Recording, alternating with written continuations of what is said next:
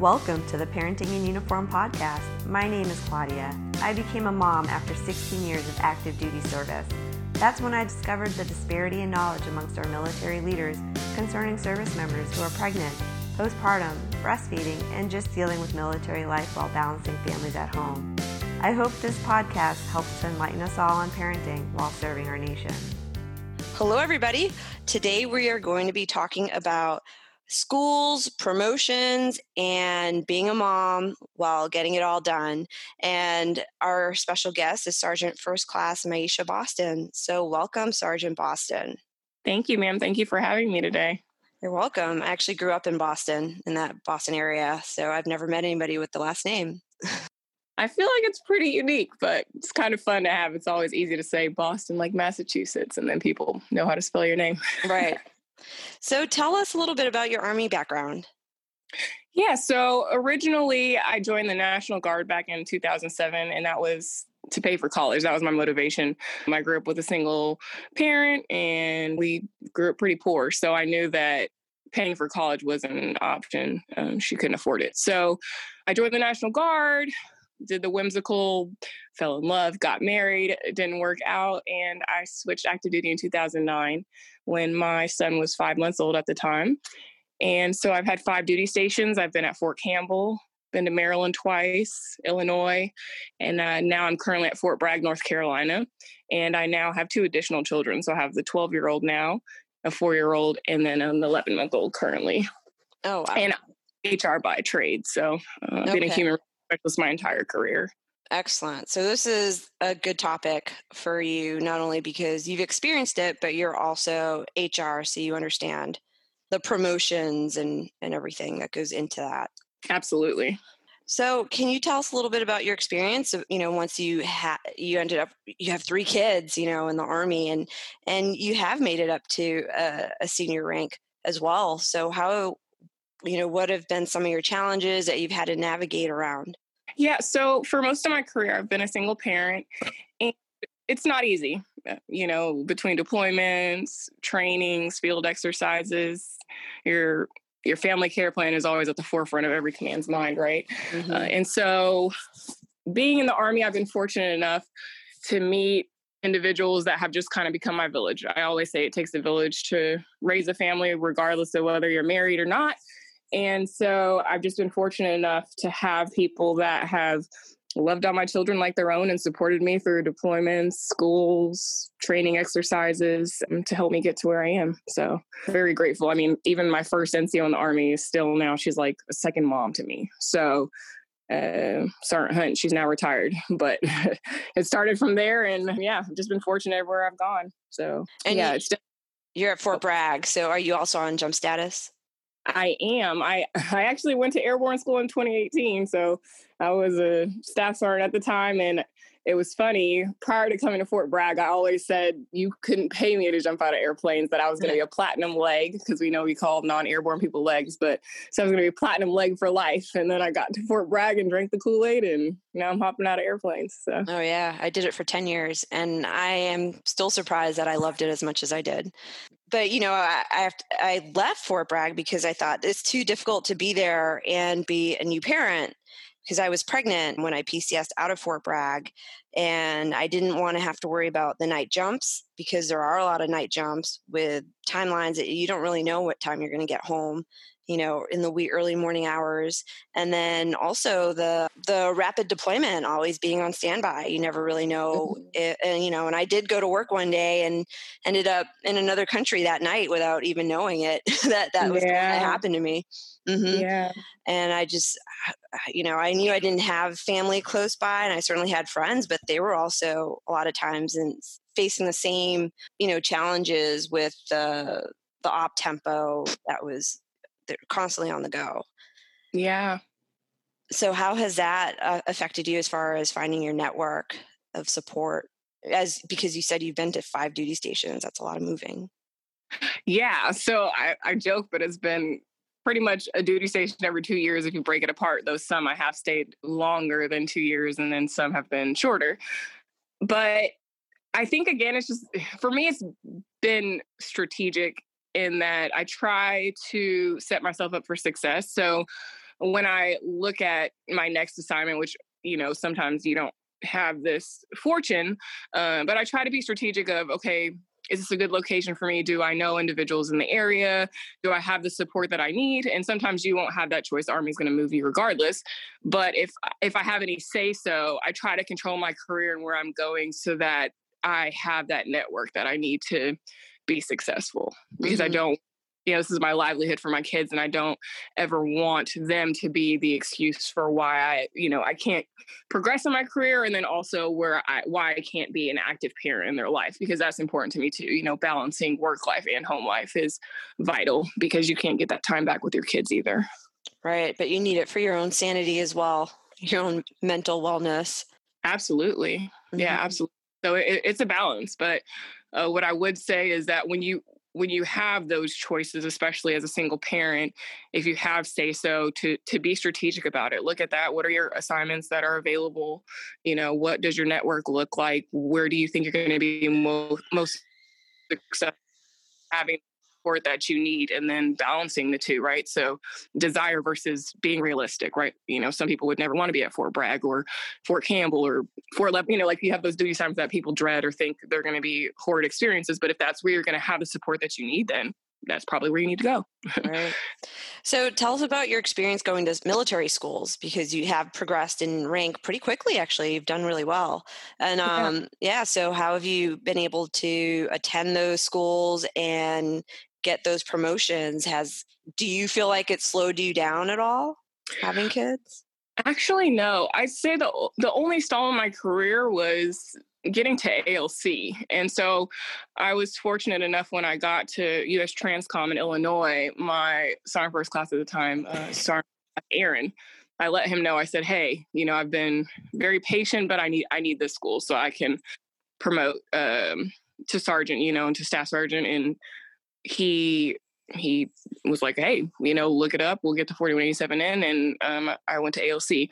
Now, backtracking, um, just being junior, I tried not to steer away from school. So I remember I was with E O D first initially, and we got all these combative slots. So I went to combative level one and level two and level three to become a combatives instructor and certify people in my unit, and things like M R T, SHARP.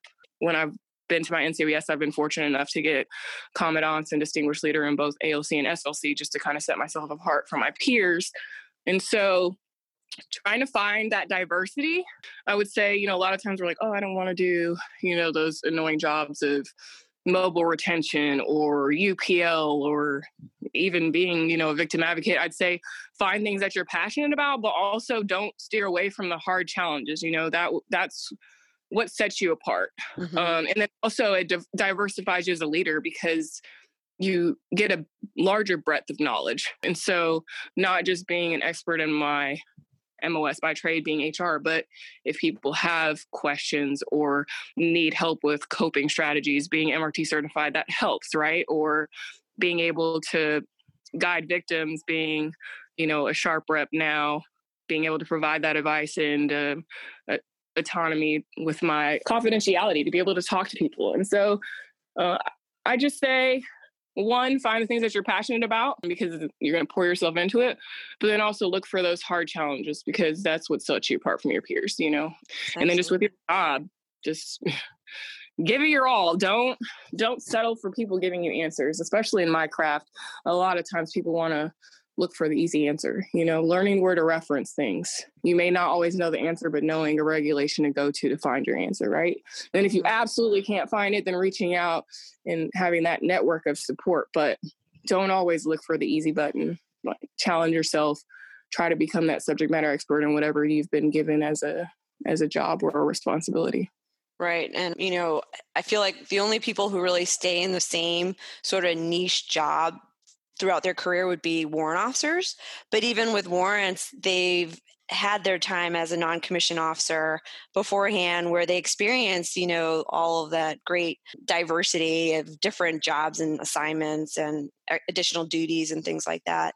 But you're right, you do need to also be brave enough to try and find the regulations and, and do your own research. So you're not dependent on everybody. But you mentioned a few acronyms, and I just wanted to get like say them out loud. A L C, that's the advanced leader course, right? Yep. And then senior leader course, the M R T is the master resiliency training course. And, and then SHARP. Yep. Sexual harassment, assault response and prevention. So uh, mm-hmm. serving as whether that's a victim advocate or a SARC. But in the program, we know that that's a big push in the Army right now. It's sad under what circumstances, but I'm glad that it's gaining the momentum that it is to bring about effective change for potential victims and clients. I think we're going to see a lot of changes coming up this year, you know, absolutely, for all things SHARP. Absolutely. We need it. Can you talk a little bit about uh, the promotion process if you are pregnant? So say you're pregnant or a new mother and you want to go to a school. Before it, if you're pregnant, you were barred from going to that school. Is that right?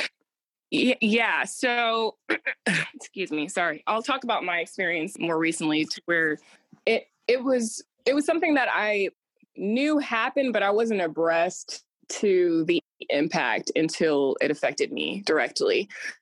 And so I got pregnant with my now eleven month old in twenty nineteen.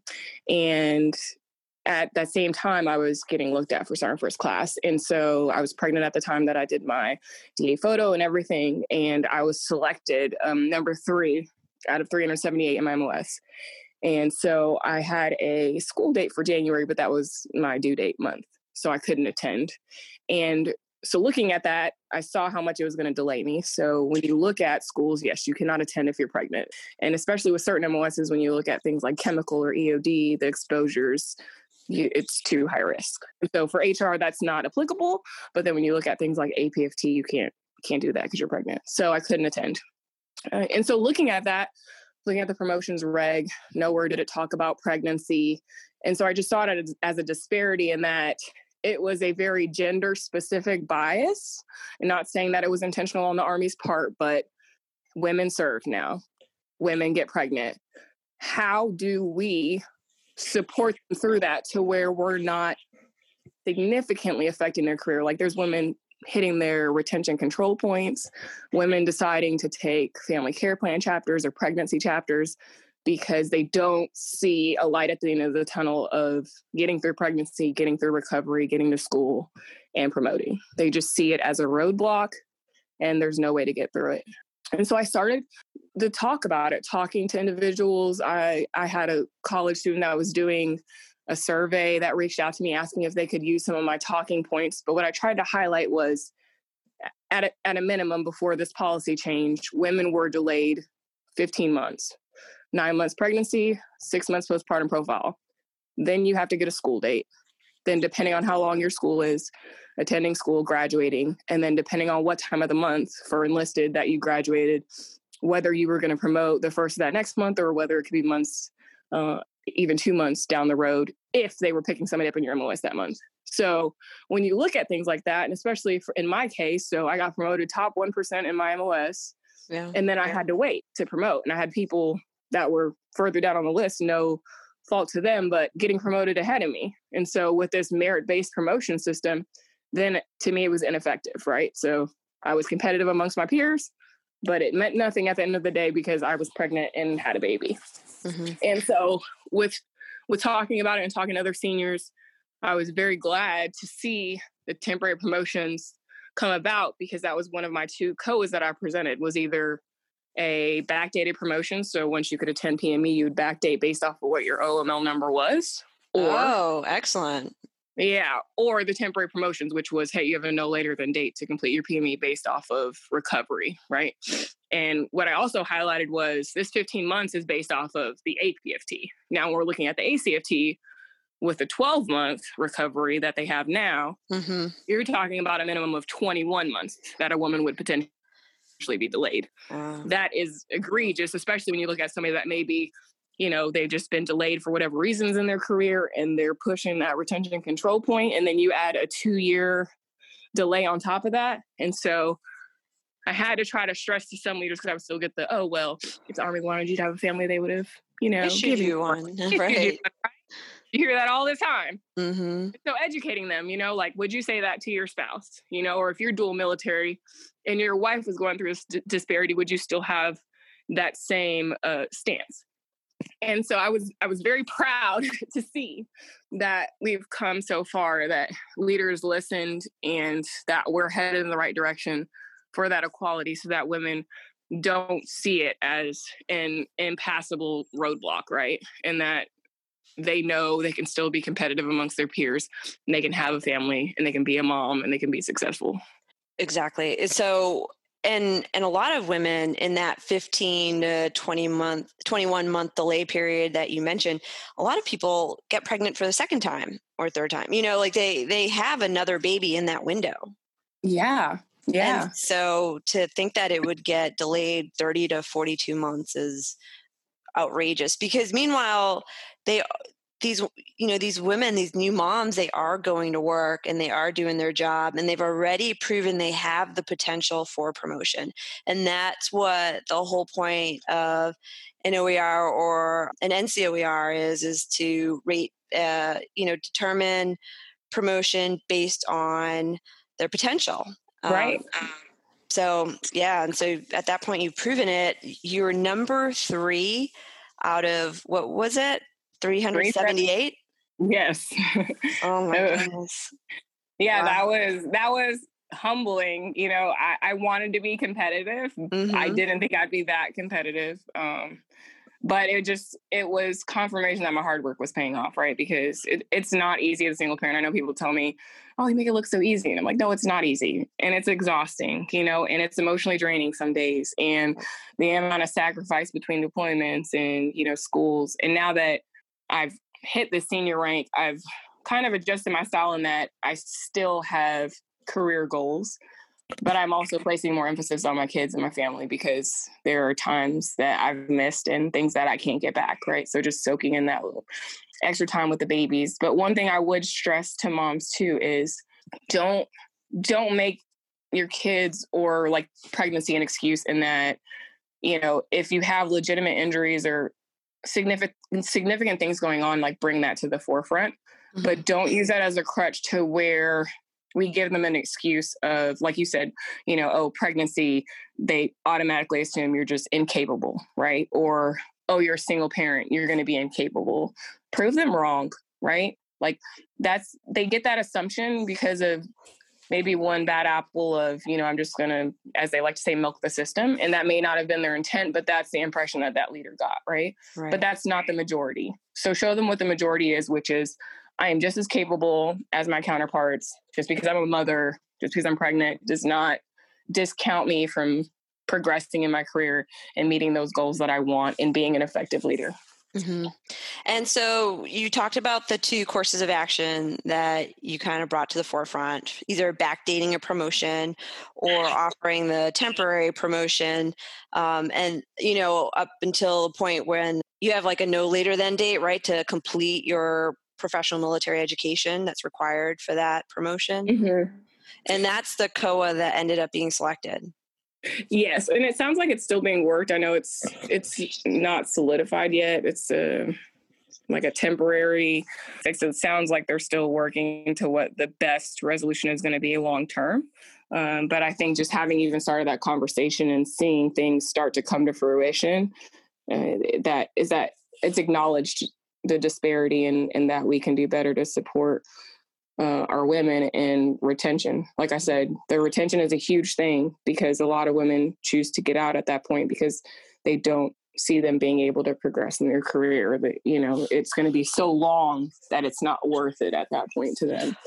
Right. Because you almost feel like you're being punished for becoming a mom. Right. Right?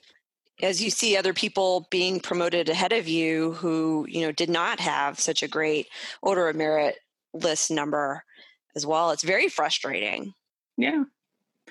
And, and so for me, and, and when, when I went about this, when I started the chatter, I was actually still pregnant. I, I started talking about it very early on, as soon as the list came out. And I didn't expect it, and it didn't positively impact me. But what I'll, what I'll tell people and challenge people is, is when you identify a problem and you can find tangible solutions, start the conversation. It doesn't need to be in a toxic manner, you know, like, yeah, I was frustrated. I'm not going to negate that, you know, but I got, I pushed past that. Okay. I'm frustrated about it. It's a problem. It's not right. So how do we go about fixing it? Mm-hmm. And bring a problem to the table. Also bring solutions. You don't have to be a staff sergeant promotable to do this. You know, if you're a P F C and you identify something regulatory or wise that is wrong, that needs to be fixed, bring it to the forefront, bring solutions, and, and even work through them, right? So some people talk different codes with me, like, okay, how do we go about fixing this?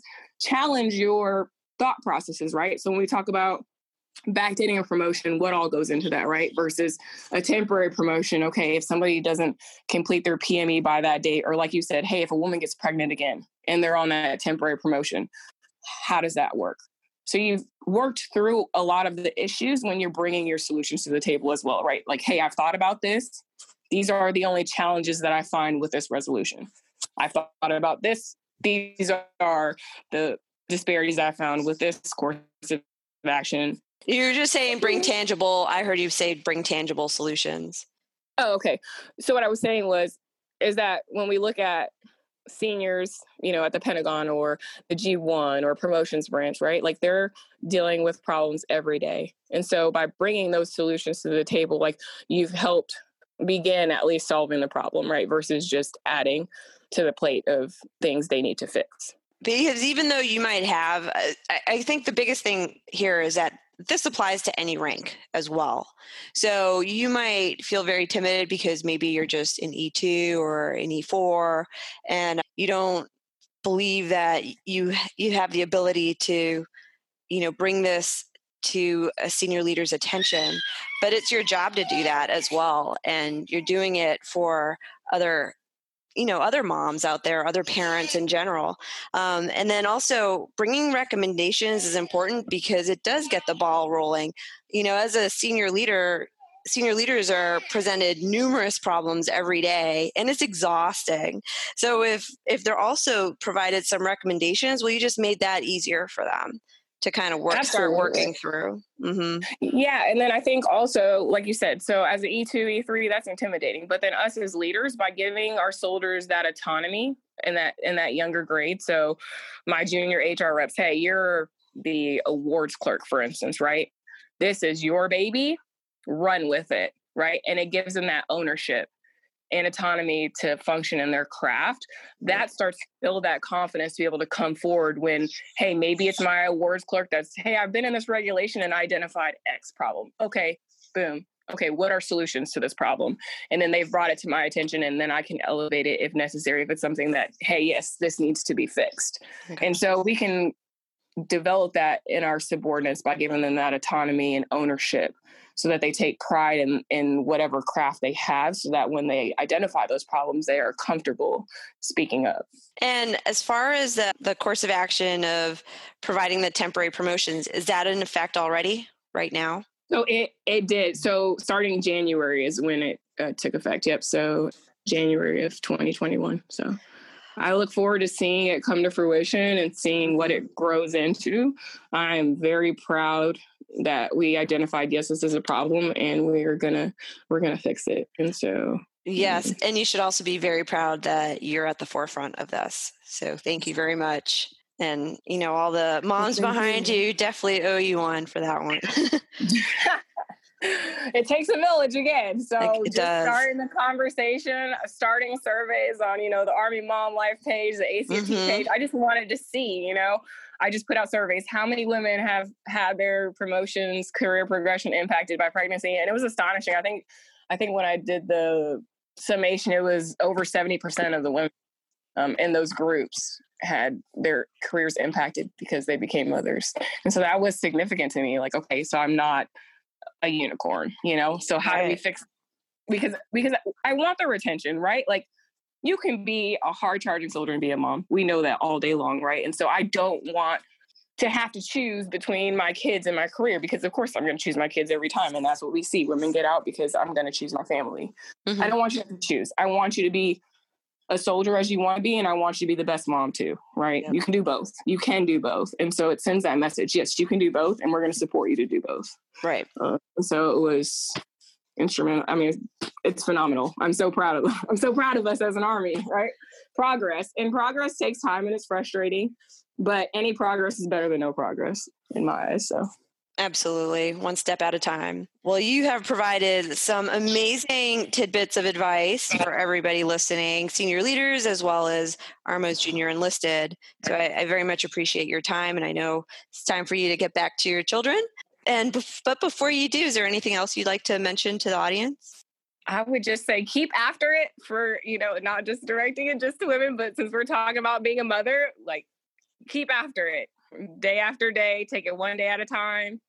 You know, there will be days you're exhausted and there will be days that you're exhilarated, you know, and you can do both. You can be an amazing soldier. You can hit those career progression marks that you want. You can go to those fun and challenging schools. You can be a phenomenal leader. And then you can come home at the end of the day and you can be an amazing mother. And Excellent. Reach out when you need that mental health, when you need that support. You know, like I said, it takes a village. Don't be afraid to ask for help. There are times that we just need a break, and that's okay too. Right. Um, and you, you mentioned the Army My Army Mom Life Facebook page.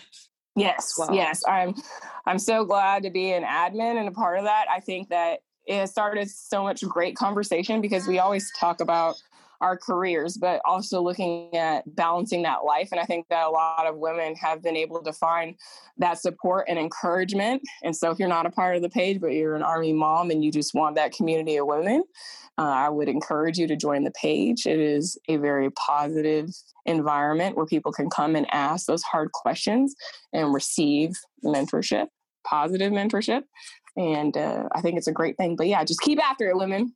I'm proud of you. I'm proud to serve alongside of you. It is not an easy feat to to balance both, uh, but you're doing it every day. So keep after it. Great. And if there are any sailors, Marines, airmen listening, start your own page as well, because it is a fantastic resource. And, you know, it's it's great to know you're part of a community as a military mom. I was going to say thank you so much again for having me today. And happy holidays. I hope you have a wonderful Christmas and New Year with your family. And you too. And this will come out after January. So uh, probably February. Okay. All right. Awesome. Thanks so much. Thank you. Bye. If you enjoy this podcast, please leave a review on Apple Podcasts and share it with someone who can benefit from this information. You can also follow the Parenting in Uniform Facebook page to stay up to date on the latest news related to military parents and families. Thank you for listening. This podcast has no affiliation with the Department of Defense, nor any of the military units or organizations mentioned. This podcast is for information only.